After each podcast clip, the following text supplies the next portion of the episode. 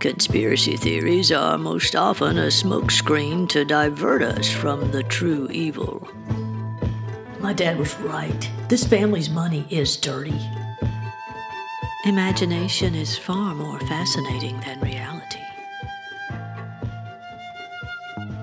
Welcome to Working for Uncle Henry, the podcast. I'm the series author and your host, Angela Mullins.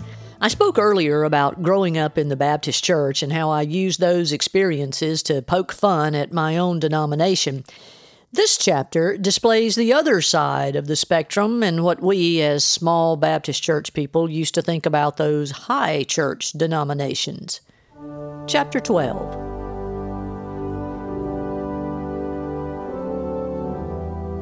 St. Matthew's Episcopal was the only church in Rolling Rivers the little art community didn't have need for more.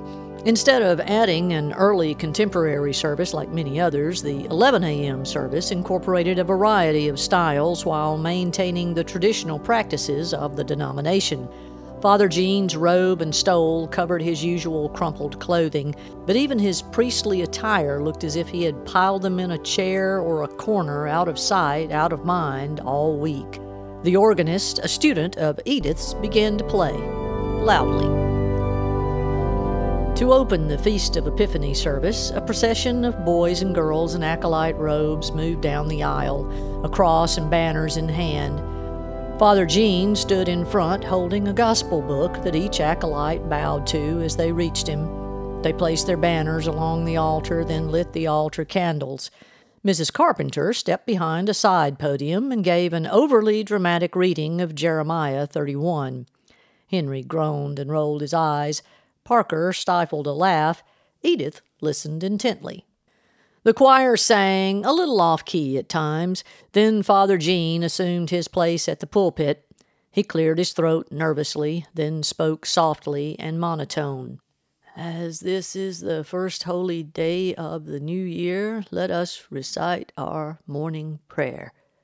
The congregants, took the prayer books from the pew racks and read along with him, followed by a reading of Psalm 84.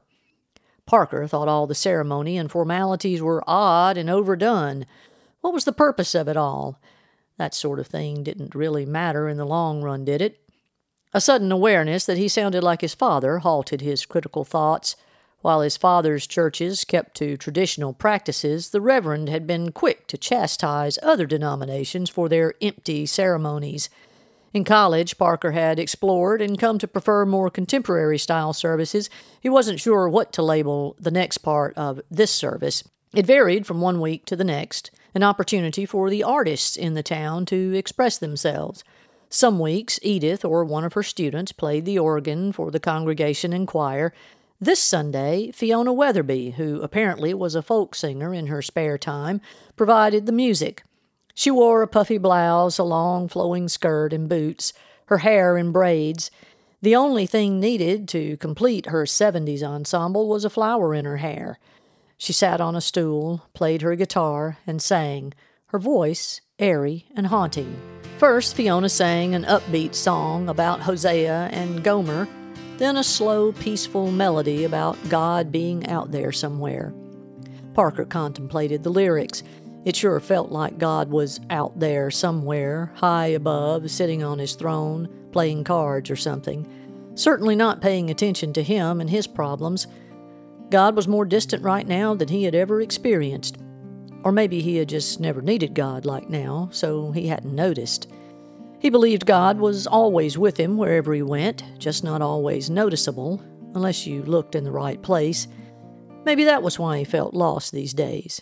His focus was wrong. If God had put him here, there was a reason. Fiona's beatnik vibe had Edith bobbing her head, bouncing and smiling, much like she had while playing with the band New Year's Eve. Henry, on the other hand, sat with his eyes closed, no emotion evident from his face or posture. Had he gone to sleep? After the last song about donkeys talking to people, Father Jean hesitantly moved to the altar. He smiled and nodded to Fiona, but the stare on his face suggested uncertainty with the meaning of her songs. His movements, as usual, were awkward and uncertain. He cleared his throat a few times before muttering the day's gospel reading from Matthew chapter 2. When he finished reading, he moved behind the pulpit, scanned the congregation nervously, closed his eyes, and took a deep breath. How many of you have ever f- found yourself going in all d- directions, w- wondering where you were supposed to be and what you were supposed to be uh, d- doing? That's sort of how it was for, for Joseph and Mary and, and, and little, little baby Jesus. He cradled his arms and rocked them back and forth. First, they were off to Bethlehem. He swung his left arm out and pointed ambiguously. Then God says, Go to Egypt. He swung his right arm out likewise. Then God tells them to go back home. His left arm swung backwards. But, but, but, wait, it's too dangerous. There, go here. That little uh, family was all over the place. Father Jean whipped both arms around in a circle in front of him, knocking the microphone on the pulpit out of its clip. It landed with a loud bang and squeal. Oh, oh uh, uh, s- uh, s- sorry, he said as he fumbled the microphone back into place. Now, wh- where where was I? Uh, yes, but it was all p- p- part of the p- plan, God's plan. God's plan c- can be downright confusing sometimes. I know I stay confused quite a lot. He chuckled nervously. Several heads nodded among the congregation. Sometimes we feel uh, uh, lost, sometimes we feel stupid, but it's our job as Christians to just be stupid and go.